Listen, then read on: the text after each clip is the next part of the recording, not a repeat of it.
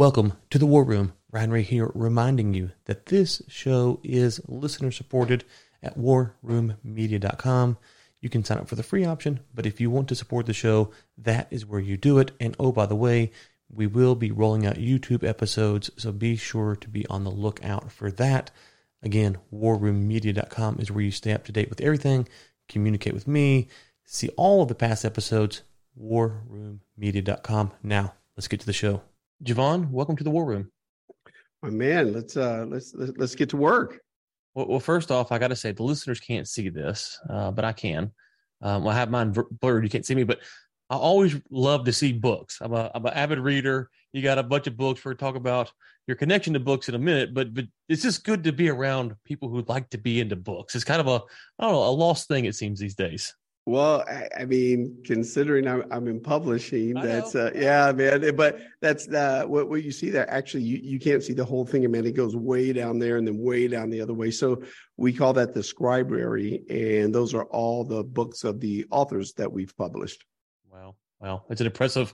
It's impressive. It's impressive. And so, are, so are you a always been an avid reader? Did you get reading later in life? What got you? I mean, oh man, you're really you're really diving into it. So so get get this, man. I have only actually read. So I'm 51. Uh, true true true story here. I've actually only read seven books in, in my life. Um, I it, just I am an excruciating. I, I mean, I, I read really slow. Thank God for the man or woman who created Audible uh, because that that has just been a, a gift. Uh, matter of fact, um, I, I, have four children, uh, eight, seven, five, and three, and my eight-year-old uh, actually helps me with some of the words in the books that that I'm reading to her. So yeah, re- reading is is not my thing, man. But you listen to a lot, though. Oh, listen to a ton. Okay, see, yeah, I count but, that. See, I count that as listening, reading, yeah, and listening, uh, consuming books. We'll say yes, yes. Consuming so yeah, I listen to a ton of of books, but actually reading cover to cover, seven. Seven. What seven? Uh, first one is To Kill a Mockingbird, only okay. book I ever read in school. Okay. Uh, the the other one was the second was Think and Grow Rich. Uh huh. The other one was called The Jewish Phenomenon. Okay. Um, and then I, oh man, there's, oh, uh, Cyrus the Great. I, I read uh, about about his leadership, and I'd, I'd, have to go look on the shelf for the other one, but but I know it's seven because I was counting the other day. Like, okay, there, oh yeah, there they are. There they are. Okay. Well, I didn't know if it was like a strategic seven. Like if you no man, it's um just it, seven, just the way it panned out. Okay, well, let's go back in time a little bit here. Uh, your bio is is quite stunning when you read it. And it reads Jevon McCormick was born the son of a black pimp father and a white single mother on welfare. That's the opening line. I didn't skip down like that's like that's it's jarring when for to read that. So man uh, imagine when i'm at a conference and i'm speaking and i you know they introduce me and i come out on stage and you know, when you're at a conference, everybody's kind of halfway paying attention to their phone, trying to get settled in. Mm-hmm. And my, my opening line is, you know, hey, my, my dad was a uh, black pimp in the 1970s. He put women on a street corner. They sold their bodies. My dad took every dollar. And along the way, my dad also managed to father 23 children. And so you, you hear that first line and phones are down, people are engaged. You know, what the hell? What is this train wreck on stage right now? Wow, 23. So you have 22 siblings. I have 22 half brothers and sisters. So I'm the only one by my mother. My dad had 23 children, and the most he ever had by one woman was three. So that lets you know how much he got around. Wow. And were these all the girls working for him, or was it just a, a mix? Um, it, some work for him, uh, mix, uh, uh, you know, but yeah, it, it, 23 of us, man. Wow. When did you realize what your dad did for a living? No, man, I was five, six. Really? Yeah, early. Like it, it was never. um yeah, it was ne- never like covered up or you know, but man, the shit. The way I grew up, man, there was no no no one was protecting you from anything. Like you saw life for what what it is. You know, it's it's funny. My wife and I will will be watching the news or something, or I'll be watching the news, and I don't know, maybe a story. I'll just grab a story here. Let's say something comes on about Ukraine and and they're showing uh, the the the war and different things. And, and my wife's like, "Oh my god, you know, but turn that off, turn that off." The kids are going. I'm like, I, I, grew up watching heroin addicts and, and pimps and, and prostitutes, and, and I'm like, come on, I, this is life, this is reality, and where where I push back a little bit on my wife as well. I'm like, what about the kids who are actually living in that right now? If they can live in it, my kids can see it. Mm. Yeah, it, it, it's it's interesting because um, where did you grow up? Which part of the country? Dayton, Ohio. Dayton, Ohio. Okay. Um, so you know where I grew up, um, I, I, I didn't grow up in a situation like that, um, but I have been um, internationally and seen some pretty rough environments, extreme poverty and stuff. And when you get there, it's always weird uh, for me coming in from the outside into it because to your point, this is the world that they live in, right? Yeah. And so it's I don't want to say that that's normal for them, like I'm trying to diminish it, but it, it is it's just their their life. Um, and I'm coming from the United States and into Nicaragua or yeah. Honduras or wherever, and you're like, it's, it's such a shock. It's, it's almost overwhelming, and and they're functioning uh, day in day out, and so I, I guess as you grew up going through this, you said this is this was just life. Yeah, it, it, you know that's that's the thing. Really, you know, even so. So when my mom, the first time my mom got pregnant, you know, my my dad took her in to have an illegal abortion. You know, it was 1970. Abortion was still illegal, and my my dad took her to have an abortion, some back alley place, and, and no anesthesia. And, and I remember my mom telling me it was so horrific that the second time she got pregnant with me, she decided to have have a child. Well, a pregnant prostitute is no good to a pimp. So my dad basically, you know, cut us off, and my mom gave birth to me. Uh, matter, matter of fact, when my mom went into labor, man, uh, she walked herself to the hospital. My dad was nowhere around, and because my mom was raised in an orphanage, so when when she graduated high, stu- high school at seventeen, there there was no family. She she has no clue where why how she got into the orphanage. We I, have my mother's last name. We have no clue where why how we got this last name.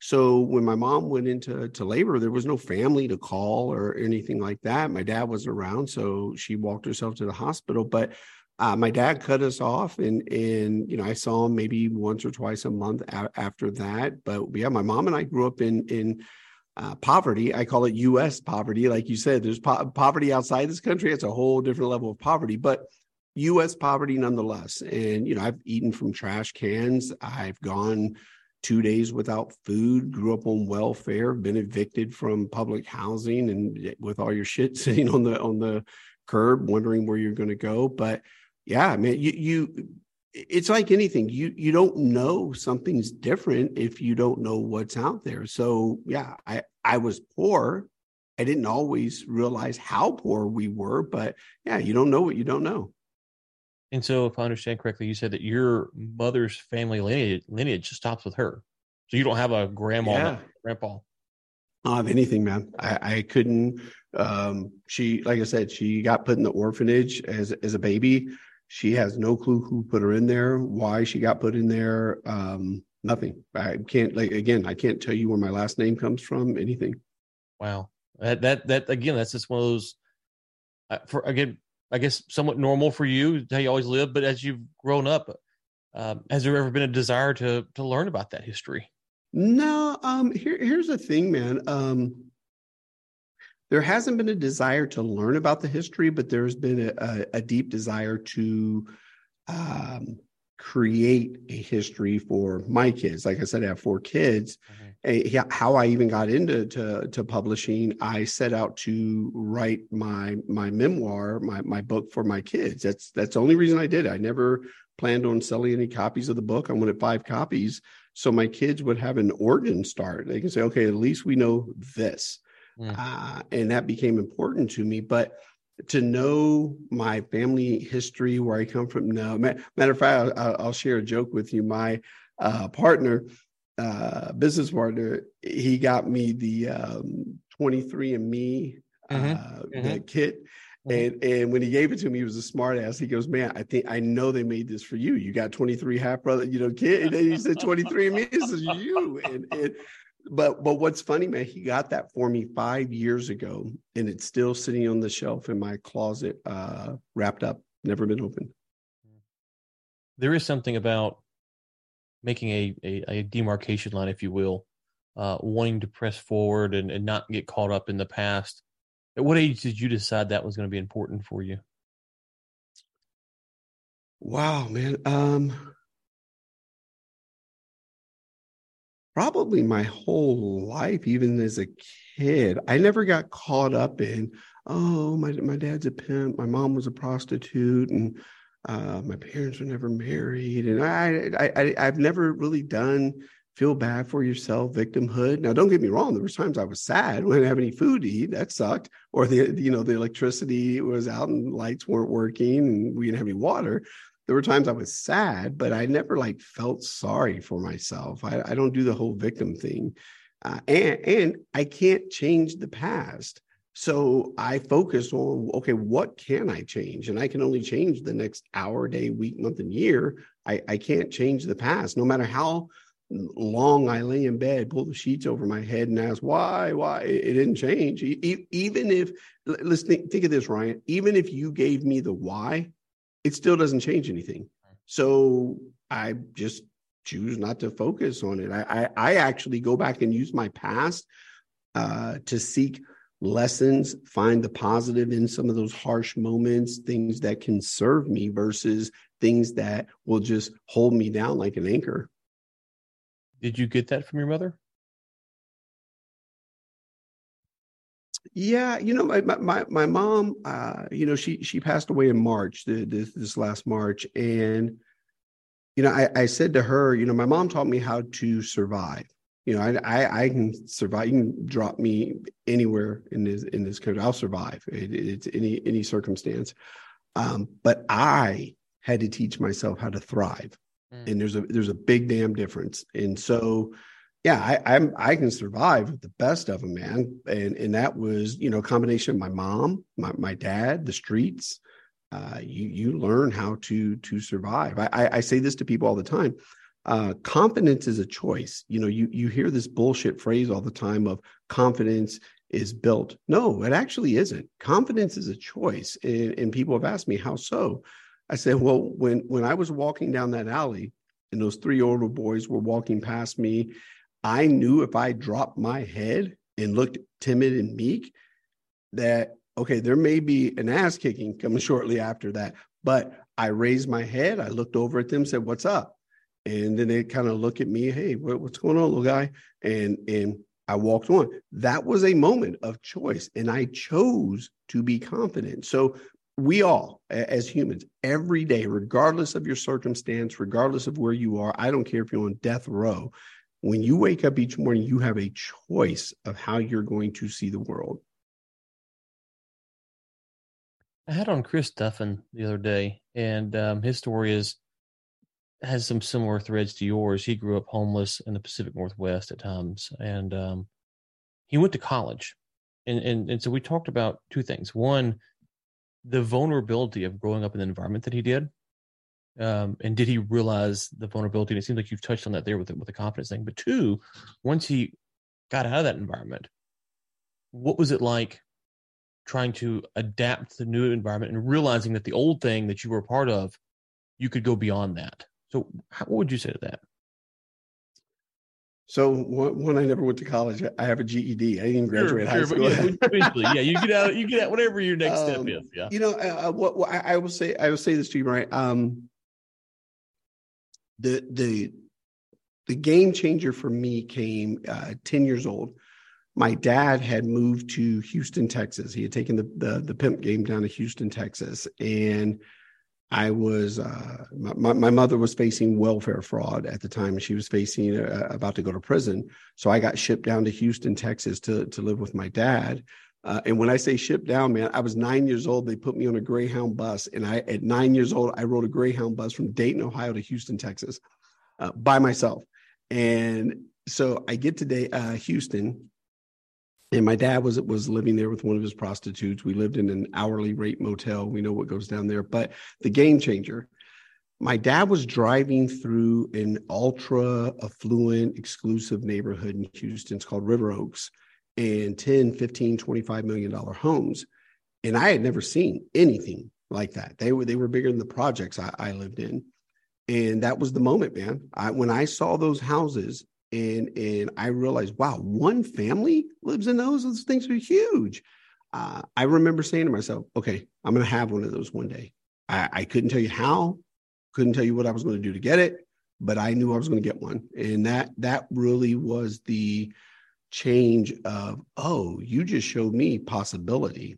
And that's where so many people, especially in lower income communities, how it, it's sad as as a society, we we expect people to be productive members of society and to contribute but we have the audacity to have that expectation when we haven't even shown them what's possible. How the hell am I supposed to know I, I can be a pharmaceutical rep, a, an entrepreneur, an executive when all I see is, you know, the, the dollar store, liquor stores, pawn shops, checks cashed, uh, you know, there, there's no there's no grocery stores in the low low economic communities. It, that's why they call them food deserts. So I, I, just think it's asinine of us as a society to have this expectation that people go out and be productive members when we don't even know what's possible. Yeah, I guess the inverse of what I said about going to Honduras, Nicaragua is true. Me go down there, it's a culture shock for me. Yeah. Then come here to River Oaks, which is a nice area, as you as you mentioned. Houston would be the opposite culture shock and could could provide a spark of inspiration of there is something there to be to be grasped. Totally, totally. I mean, and that's. I mean, think think about this right now, Ryan. I, have I've really been sharing this a lot lately. Is right now Chicago has gotten so bad; it's been nick, nicknamed Chiraq. Like mm-hmm. we've we've nicknamed a U.S. city Chiraq.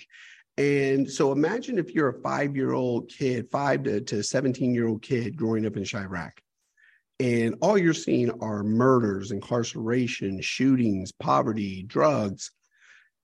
How do you even know that you can become a forest ranger? A forest ranger. Now, now think about this. I'm not knocking forest rangers, no, no, it's, it's, it's not a high paying career. It starts at 40 grand a year. But think about if you could tell a kid this 10 year old kid, hey, what if I told you you could work outside in nature, fresh air, trees all day, and you'd get paid for it? how's that kid even know that's possible? A kid, kid's going to look at you like, what the hell are you talking about? Mm-hmm. Um, and so that's that's how that's how basic and how sad it, it, the the current way we look at society is is set up that I, I cannot have this expectation of a 10 11 12 13 year old kid to want to aspire to be a corporate tax attorney when no one's even told this kid what that is so how do we get that message to them? You know, you you hear right now, and I, I think it's a very shallow, smart ass answer. You you hear people all the time say, "Oh, well, that that should be taught in the homes, and parents should teach that." Okay, th- this is true. I, I won't I won't deny that. Okay, but no kid has to be born. Like I didn't ask to be born to a pimp father and, and a prostitute mother, but I'm here now. So what do we do? and and for me for me the way i feel uh, the easiest way and the most streamlined and, and influential way we could at least show kids what's possible is regardless of what school you go to high income low income uh, here's a factual statistic. 40% of all graduating high school seniors will not go to college. 40% it doesn't matter where you fall on the economic ladder. But every kid starting your freshman year should have to take a class called show and tell. And not show and tell like like my daughter, she takes her favorite toy and she tells you about it. No. Show me how to shake a hand, tell me why it's important. Show me how to fill out an application, tell me why it's important. Show me how to create a resume, tell me why it's important. But here's the big one. Show me a pharmaceutical rep, tell me how I can become one. Show me a financial wealth advisor, tell me how I can become one. Uh, again, how do I even know what I can become when I don't know what's possible? So I feel like your freshman year through your senior year of high school, every kid should be required to take a class called show and tell. Show me high, high interest debt, credit card debt. Tell me how to avoid it. So show and tell. Mm. one of the things when you get into these conversations is they become quite hard because everyone seems to have um, a political uh, agenda behind these things and, and concerns, um, which which makes it quite frustrating because these are complex problems that that, that are going to take.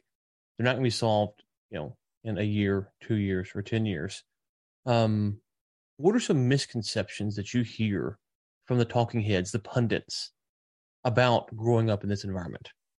Um, you know, it, it, it, it's it's not just the the the, the pundits, the political. it's also the media, man. You know, um, I, I speak at conferences frequently, and what I always appreciate is the the people who will be honest when I ask the hard question. And, and here's one of those hard questions. Again, my my dad was black, my mom was white, so you know, mixed race in the '70s.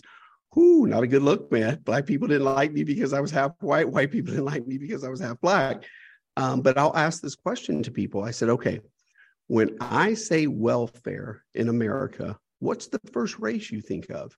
And every now and then I'll get some honesty out of some people and they'll raise their hand and they'll, they'll say black people, you know, and, and every now and then I'll get someone who'll say, well, you know, uh, Latinos, brown people. I say, hey, I one, I appreciate the honesty. Thank you very much, you know, for for being willing to engage in the conversation. But more importantly, what I explained to them again, factual statistic. You can take all of the Latinos, quote unquote, brown people, and all of the black people in this country, add them all up together, and there's still more white people on welfare. But the narrative that we sell to you is that more blacks are on welfare, more Latinos are coming into the country and they're just going to live off the system. And I'm like, mm, that's not quite right. So um, th- that's a misconception that that is very much uh, wrong. That we we just see in this country minorities as oh, okay, lazy on the system, and more importantly, like I said, man, here's a big misconception that no one talks about. If if you don't things will just continue to repeat themselves if you don't do anything about it. So if you if you have a 13 year old little girl and she lives in public housing with her grandma who had four kids by three different men and her mom lives in the same apartment and had five kids by four different men what do you think is going to happen to the 13 year old little girl and and to your point that that stupid argument that's always made is well that starts in the home. The parents should have to well again my dad was a pimp. My mom was an orphan. Who the hell was going to teach me those lessons? My mom didn't even know the lessons. So we as a society have to look at this different and say okay kids didn't ask to show up. So what do we do to change this broken system? Yeah and so I think the thing that that you're touching on there is is interesting because it, it feels like you know. So if you took this issue and you say, well, fatherlessness is a problem in these communities, and we need to have more fathers. Well, there's not fathers, right? But then other people would say that that's that's that is a racial stereotype, and you, you can't have that discussion. So, uh, for me, Shit, I'll have that discussion, Ryan. I'll i know you. No, no, I know. I, I, know you will. I, oh yeah, man. Think about that. I'll be the first one to say, fatherless homes in the black community sucks. As as a in the in the black communities we need to stop uh, with the whole uh, speaking in in a positive way of my baby's mamas and my baby's daddies. We got to stop doing that. That's not a positive. And and so especially me having a dad who had 23 kids that's not a positive. That's not something to be proud of or, or, or, brag about because at the end who's getting hurt? It's the kid. The kids are the ones that are coming into this and and there's no structure. There's no we're not learning like what is this supposed to look like? And i'm the i'm the walking poster child of this. It wasn't until i was 39 years old that i even knew started looking at myself and saying, wow, you really suck in relationships. You're you're horrible with women. You're derogatory. You're mean. You're a beast. You you are just foul with women. I could not hold a relationship to save my life. And it wasn't until I was 39 that I look, I'm like, where did this come from? And I realized I was like, well, my dad was a pimp. Look how what I saw him treat women like. My mom was a prostitute. Look what I saw happen with, with her. Now, right there, I don't play the blame game. That's what happened. It's identified. Move the hell on. Now, what are we going to do to change? But yeah, I, I, mean, we can sit back all day and say, well, you know, the the fatherless homes, the fatherless homes. True. Okay, now we've identified that. What are we going to do to change it? Yeah, yeah that's where I was going exactly. So, what do you do if you said, you know, uh, potentially the war on drugs, lost homes, whatever? Insert the four or five issues here. How how do you go about that? So you mentioned earlier, um, you know, the the the show and tell at the school. Okay, that's one thing, but but I think the I think where I'm getting hung up is is that we would agree that on the father fatherlessness issue, regardless of race, um, is a problem.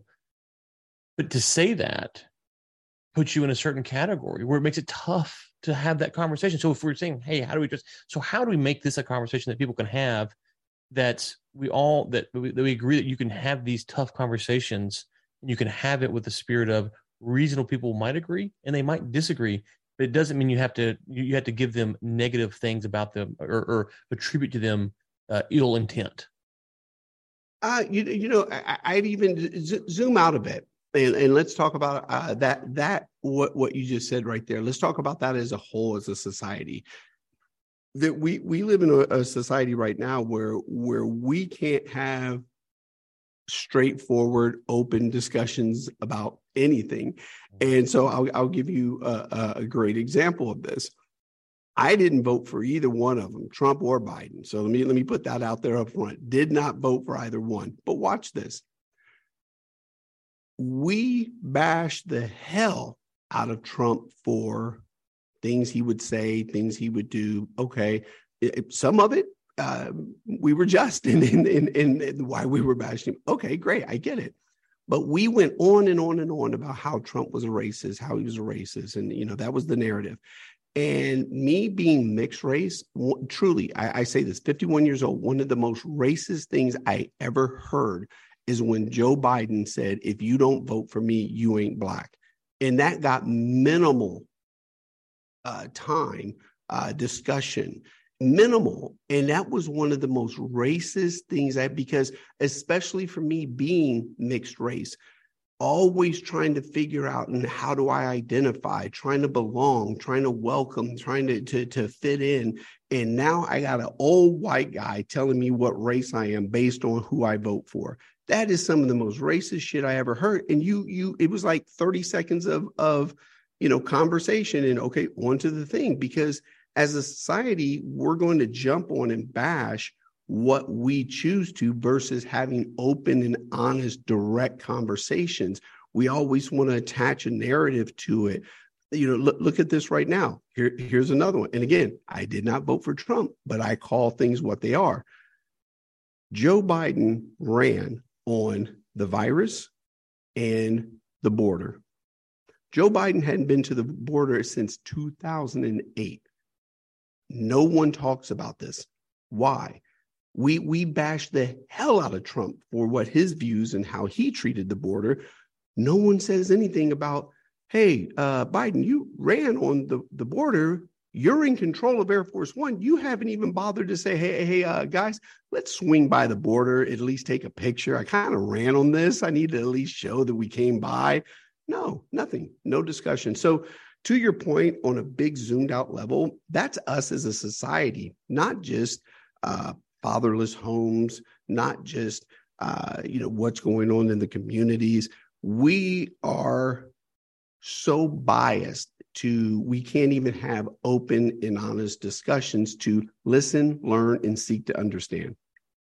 There's a line from the um, uh, Batman Superman movie, and Batman says something to the effect of, "If Superman possesses even a, a, a, portion of what we think he does as far as power, we have to take him out." And of course, it's it's a good line in the movie, maybe, but but that line has crept into everyday thinking, which is if this person potentially could be the next this, then therefore we have to get rid of them. And, and the, the sad thing is, um, reasonable minds disagreeing is one thing. I, I, think that that kind of this misnomer of compromise is, is too far out there. The thing that we've kind of lost is is that if reasonable minds disagree and they're reasonable and one side's right, then the other side, if it's reasonable, will eventually admit that they were wrong. And on a me to you level, we can have that discussion. Yeah. But top down, it feels like there's a pressure not to let people realize that, you know what, me and you might have a policy in place for fixing this this issue. And then we try it out, and you're right or I'm right, it doesn't matter. But then one of us goes, Oh, wow, okay. That idea was great, or that idea wasn't good. But but but that's how reasonable people actually work through things. Um and and we've gone to the to your point to the extreme, which is um, no, if you take that position, you're this, you're that, and, and yeah. both sides are extremely guilty of it, and it drives me.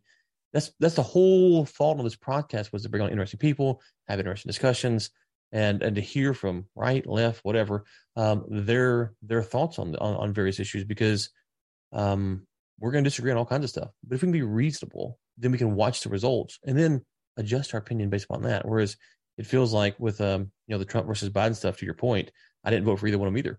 Um, but but it's quite clear that if Trump had made some of the gaffes that Biden had made here recently, looking confused, shaking the wrong hand, yeah, they would have. I mean, they were crucifying for two scoops of ice cream, you know. So you know, and so mm-hmm. it's like it's just like, come on, guys, are you try, are we trying to actually solve problems or, or not? So you mentioned though a minute ago, age thirty nine.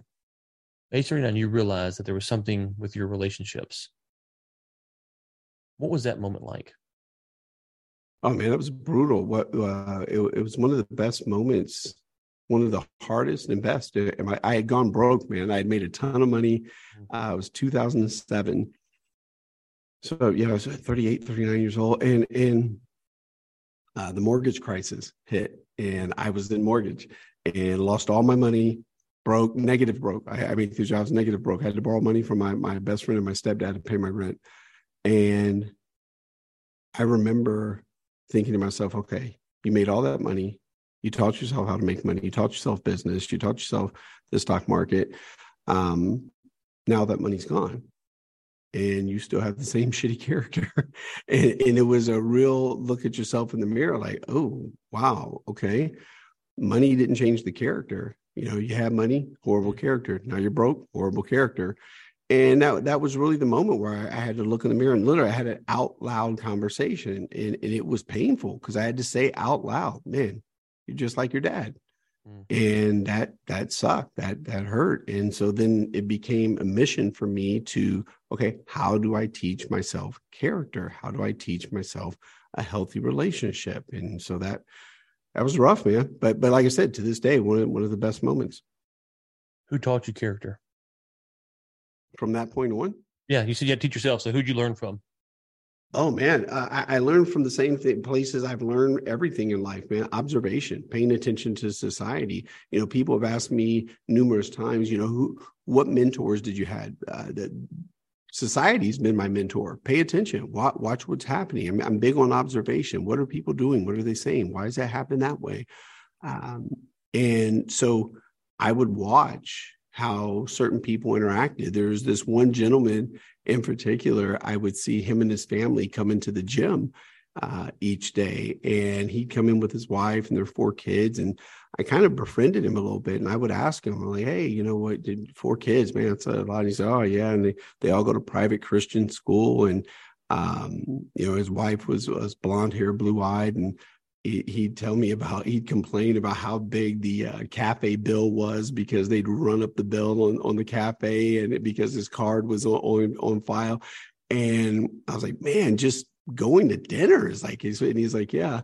Well here's what's funny. When you say where, where did i learn it? So you, if you if you heard what i just said his wife was blonde hair blue eyed he has four kids that went to private christian school my wife is blonde hair, blue eyed. I have four kids that go to private Christian school. And not only do they go to private Christian school, they go to the same one his went to. well, okay, so it's funny. So I've got four, I've got a wife and four kids.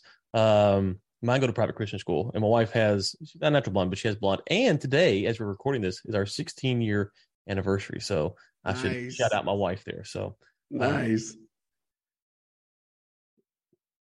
you learn these lessons. You've had business failures. You've had an interesting upbringing, obviously. Obviously, you have a successful company now that you're in publishing. How much humbling, you said you're humbled. How much do you go through the humbling process before you say, I'm humbled? because you can wallow in that it's a tough time now, or I need to be humbled more? How did how did you decide? Okay, I've I've I've learned, or I'm starting to learn. Now let's move forward.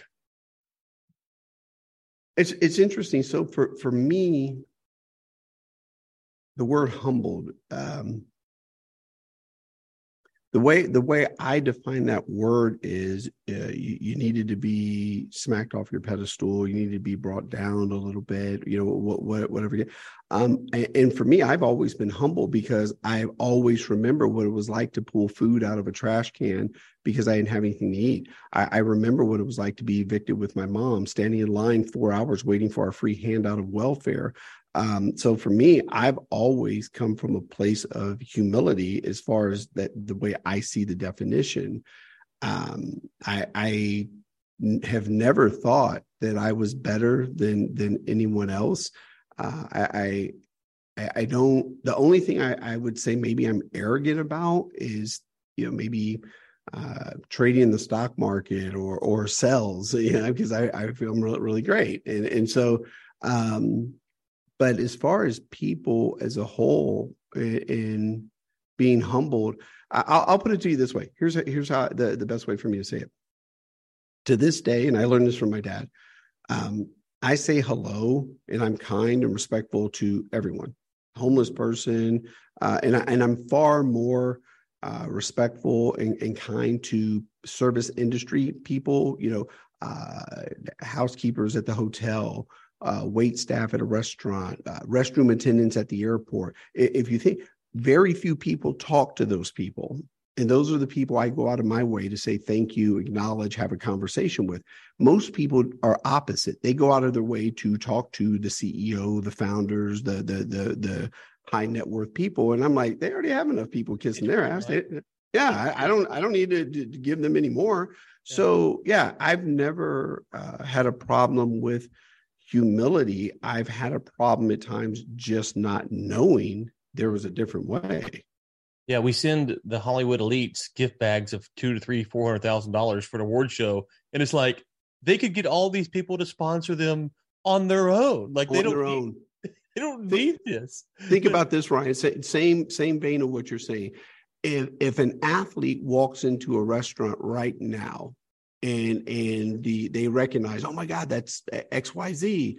There's a high probability they're going to comp that. Oh, thank you for coming. Yeah. You know, can we get some pictures? And I'm like, wait a minute, they could pay for everybody's meal in this place, mm-hmm. and mm-hmm. and that's the person we're going to comp. So uh, again, man, uh, when, when zone out big picture, look at the dumb shit we do as a society. Mm-hmm. Well, so we're going to put this on the air now. Um, a joint venture here for all the Hollywood award shows that are giving these fifty to two to three hundred thousand dollar gift bags. The proposal I'm going to make, I think you agree with me, is take that money and go pick, put a lottery system, and employ what you could employ probably hundreds of people and train them for a couple years and talk about making real economic impact 17 18 19 year olds coming out of high school who don't have the grades to go to college but they could be yep. a plumber electrician what a forest ranger whatever those jobs that we actually need a lot of you could take those gift bags send them to the local uh, not junior college but the trade trade school get them through there and get them with one gift bag could put multiple people so there you go hollywood there's your idea there's your humanitarian thing that you should do with your money well, think, think you know what's funny too is is that they get those gift bags, but they were going to show up to the award show regardless if they got the gift bag or not. Yeah, yeah. So it's not, it's not like the gift bag yeah. enticed yeah. me to come. I was going to, get, you know, exactly. coming anyway. Exactly. So, so keep the gift bags, give to the people who need it. That would be actually a benefit to society. So you go through the the housing crisis, um, and then you get into the the publishing business. I, I do want to talk about that transition because, um, obviously, I'm, I'm a big big reader. I've co-authored one book. I've thought about writing others, um, but it's that whole writing thing. That's the that's, that's the problem. That. But you got into publishing at a time where hey, publishing is kind of on the outs, you know, especially physical copies. Of course, I've got hundreds of physical copies in my office. I love books, but but you've actually been successful where people thought it might go away. Yeah, what, what, got, what got you tuned into that, and how have you been successful there? Massive misconception. It, it, it, books aren't going away. Uh, you know, the, the most printed book of all time is the Bible. Books aren't going away. Um, so, so how I even got into it, I was actually the president of a software company, and I, I started at the software company. I was the lowest paid person. Uh, I was a sales guy, and through over a course of two years, worked my ass off. Uh, ended up becoming the president uh, of the software company, and we scaled that that company from uh, me sitting in the storage closet making my my sales calls. We ended up having two offices here in Austin, one in Houston, one in Dallas and uh, one in Monterrey, Mexico. And I remember one time I was on a flight and I hit hit a lot of turbulence, and that that became the aha moment of man, if something happened to me, my my kids wouldn't know, you know, where I come from, my my origin story, their origin story. So then I uh, reached out to my um, LinkedIn network of people I was connected with, and I I asked, I said, does anyone know someone that can help me write write a book? and I got introduced to the two co-founders of, of Scribe. And at the time, they were about 13 months old. They were a true startup, and uh, came over to my office at this software company. We met, and and at the end of the meeting, uh, the, the one, one of the co-founders asked me. He said, "Hey." Will you give us feedback as you go through our process? He goes, You've built an amazing company here. And I go, no, man, no, no one person builds an amazing company. It takes a great group of people to build an amazing company. And he said, Will you give me feedback? I said, Yeah. Man, long story short, I, I was giving them feedback. Then they invited me to an executive meeting. Then they'd asked me if I'd be on their advisory board. Then one day we were at Starbucks and they they said, "Hey, if we give you equity in the company, would you become the CEO?" and, and it was funny, man, because I I remember thinking to myself, I was like, "Wow, I've been the president of a software company and I can't write code. Now I have the opportunity to be CEO of a publishing company. I can't read, I can't spell, I can't tell you an adverb from an adjective. And I remember thinking to myself, God bless America. And I'm like, yeah, I'm in, man. Let's do it. And so here, here I am now. Uh, what, six years later?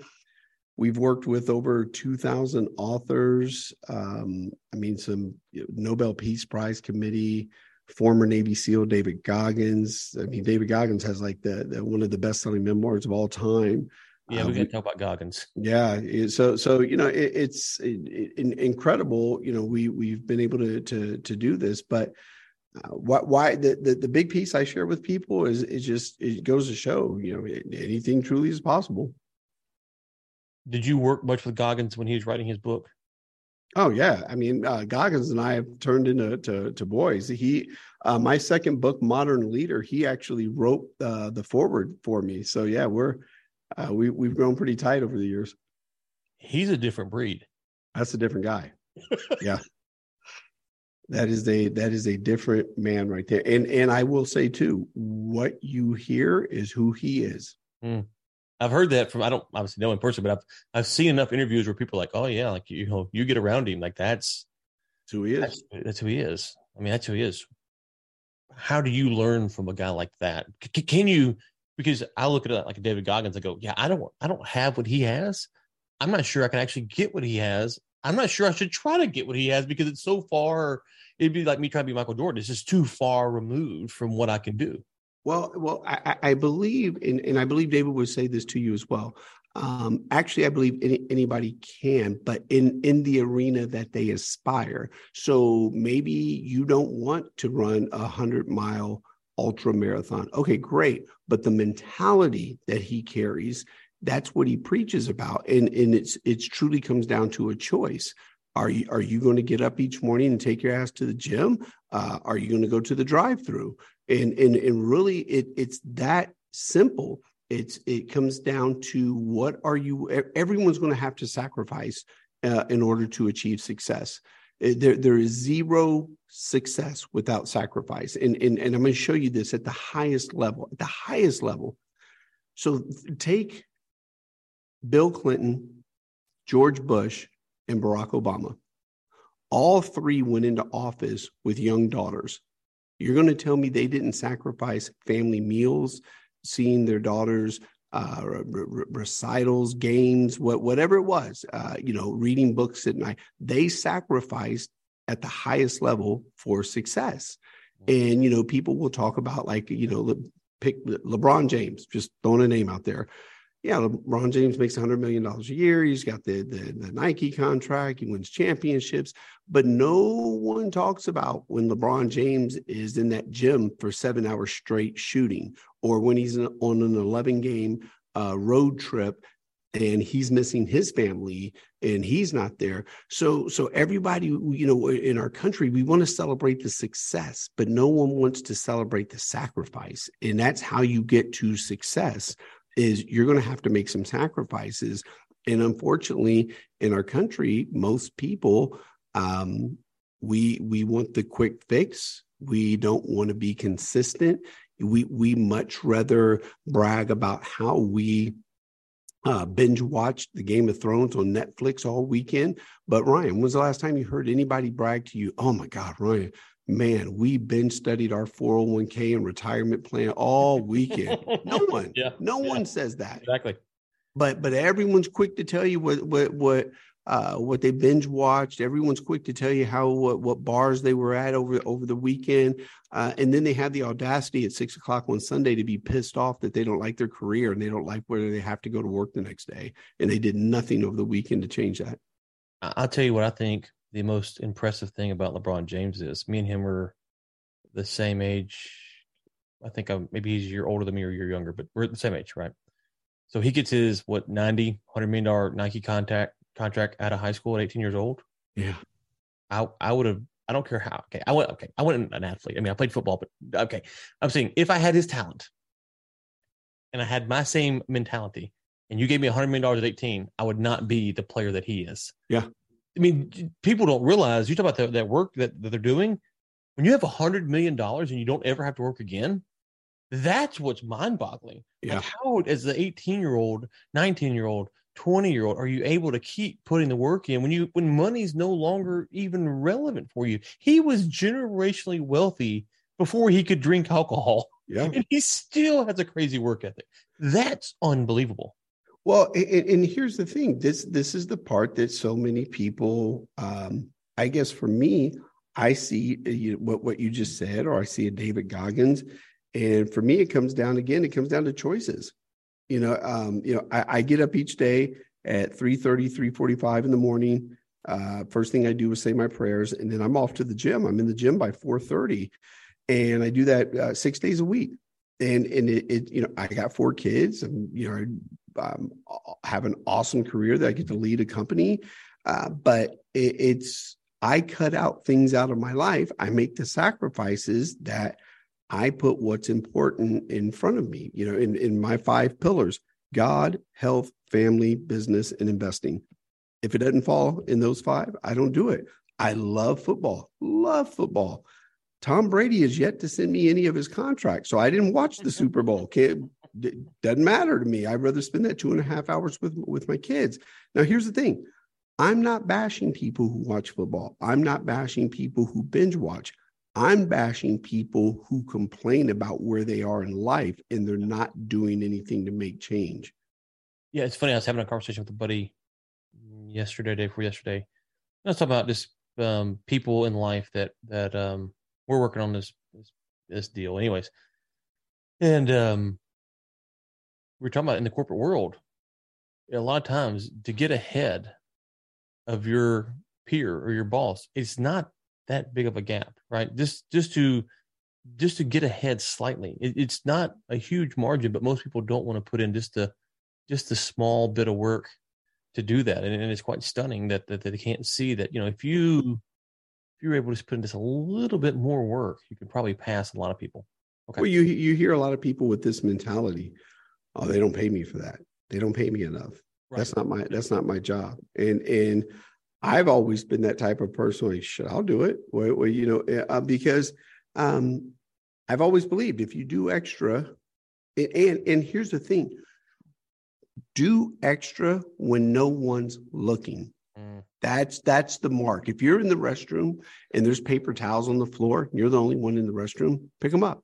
What makes you better than the, than the custodian that, that's going to clean them up? Pick them up. Do, do do right, and you'll get right. I live by that. If you do the right thing, the right things will always happen. And don't expect it to be a, a one for one. I, I, I worked uh, three hours overtime and, and, and, and no one noticed. And no, that it, if you if you're consistent and you do right you'll get right and so i've always been willing to do what other people aren't yeah and i bet in your position working with all these um, talented driven individuals is is a huge huge benefit uh, it, it, it is you know you you get to to speak with people who many are of the same mindset you see how they got there uh, and, again, man, like I said, I got I got a GED. You know, you heard my background, and so uh, academically, there's not like there's a lot going on up here. But but I've always realized life is choices. How when you wake up in the morning, are you choosing to be positive or negative? A positive attitude can change everything. A negative attitude has never done anything for anyone. So when I wake up in the morning, I'm I'm grateful. I'm grateful I wake up in my my my home. And here's the thing: I don't care where you are. You have a choice. If you're on death row, you get to wake up and decide how you see the world that day. There's a saying you can have a great day if you want to. And so that's yeah. that's that's it. Okay. So the last few questions here for people listening that might go, man, okay, I am in business. I've, I've, I've kind of got a, a story perhaps. How do you go about advising people? Yeah, it's time to write a book. Uh, the number one thing when when people come to us, the the number one question we ask is define success. Let's fast forward. We have this amazing cover, incredible content. So we've got this book in our hands. Define success. That's what we're after. What, what do you? Why are you writing this book? And for us, a person for for our company, someone has to have a purpose on why they're doing the book. Like you heard me say earlier, I did my book as a legacy piece for for my kids. Period. That was it. I didn't care if that book ever sold one copy. So for us, if someone comes to us and they lead with, "I want to sell a million copies and be a New York Times bestselling author," we tell them that's not our business model. You're looking for fame. You got to go call the Kardashians. That's that's what they they. So we we don't do fame and book sales and what what is the purpose? And I'll give you some examples. We've got, we've worked, like I said, we've worked with over 2,000 authors. We got about 250 authors who have never sold one copy of their book. They give it away for free. And all of them have landed six and seven figure contracts. We have one uh, gentleman, he does nothing but give his uh, book away and he he attributes directly to his book uh, that he's uh, brought in over $20 million in business off of that book. Not a bad day at the office. No. Not a bad day at the office. Okay. Um, you said you get 345, so I have to ask what time do you go to bed? I meant to ask that a minute ago, but I forgot. Yeah, it, it, any, anywhere between 945 and 1030. Yeah. I'm, I'm Ooh. Ooh. Man, that's a that's a short that's a short wrap there. Yeah, I, am good off of five or six. Uh, I, am actually, you know, where where you, you will hear people say, oh, "I got to get my eight hours." I, I don't function well off of six. I'm the opposite. If I go over six, I don't just it, it just I feel sluggish, groggy, but like so. Uh, and, and I'll be the first to admit there was a time period where I believed, okay, man, three to four, three to four. And as I got older, I realized, oh man, if I had been doing six all along, I probably would have accomplished a, a, a lot more. But you know, again, learn learn from your mistakes. Okay, so we're gonna link to the book, uh, of course, uh, scribemedia.com. Anywhere else you want us to connect people to in the show notes? Um, I mean, you find me on on LinkedIn, Jevon McCormick. Uh, that's really where I share a lot of my content, mistakes, thoughts, things of that nature. And then my, my personal book, uh, Modern Leader, um, Amazon. Find it on you know Scribe, JevonMcCormick.com. Awesome. Okay, well, Jevon, thank you so much for your time today. My man, have a great anniversary, sir. Thank you. Thanks for listening today. Really, really appreciate it. If you could, drop a five star review wherever you may be. We keep getting on great guests, and that's because you keep supporting that show. If you want to know more, go to warroommedia.com. Ever wonder if the deep state murdered President Kennedy? If Hillary Clinton is kidnapping babies? If the COVID 19 virus is part of a plot to turn your country into an evil dictatorship? Or if Tom Cruise is a shape shifting alien reptile. Hi, my name is Michel Jacques Gagné. I'm a Canadian author, teacher, philosophical historian, and recovering conspiracist. I'm also the creator and host of the Paranoid Planet podcast, a monthly variety show that combines fun conversations, long form interviews, thoughtful essays, film and book reviews, and a little bit of silliness on the subject of, well, you guessed it, conspiracy theories. So if you want to learn more about conspiracism, if you want to become a better critical thinker, or if you just enjoy listening to interesting conversations in an entertaining format, check out the Paranoid Planet podcast at www.paranoidplanet.ca. That's www.paranoidplanet with no space.ca or anywhere you download your favorite podcasts. Until then, make sure you keep the blinds closed, avoid talking to strangers, and, just to be safe, avoid drinking the water out of the tap. You'll thank us for it later. But don't take my word for it. Ask this guy. What do you think tap water is? It's a gay bomb, baby. I don't like them putting chemicals in the water that turn the friggin' frogs gay. Do you understand that? Ugh, ugh, serious crap. I'm sick of being social engineered. It's not funny.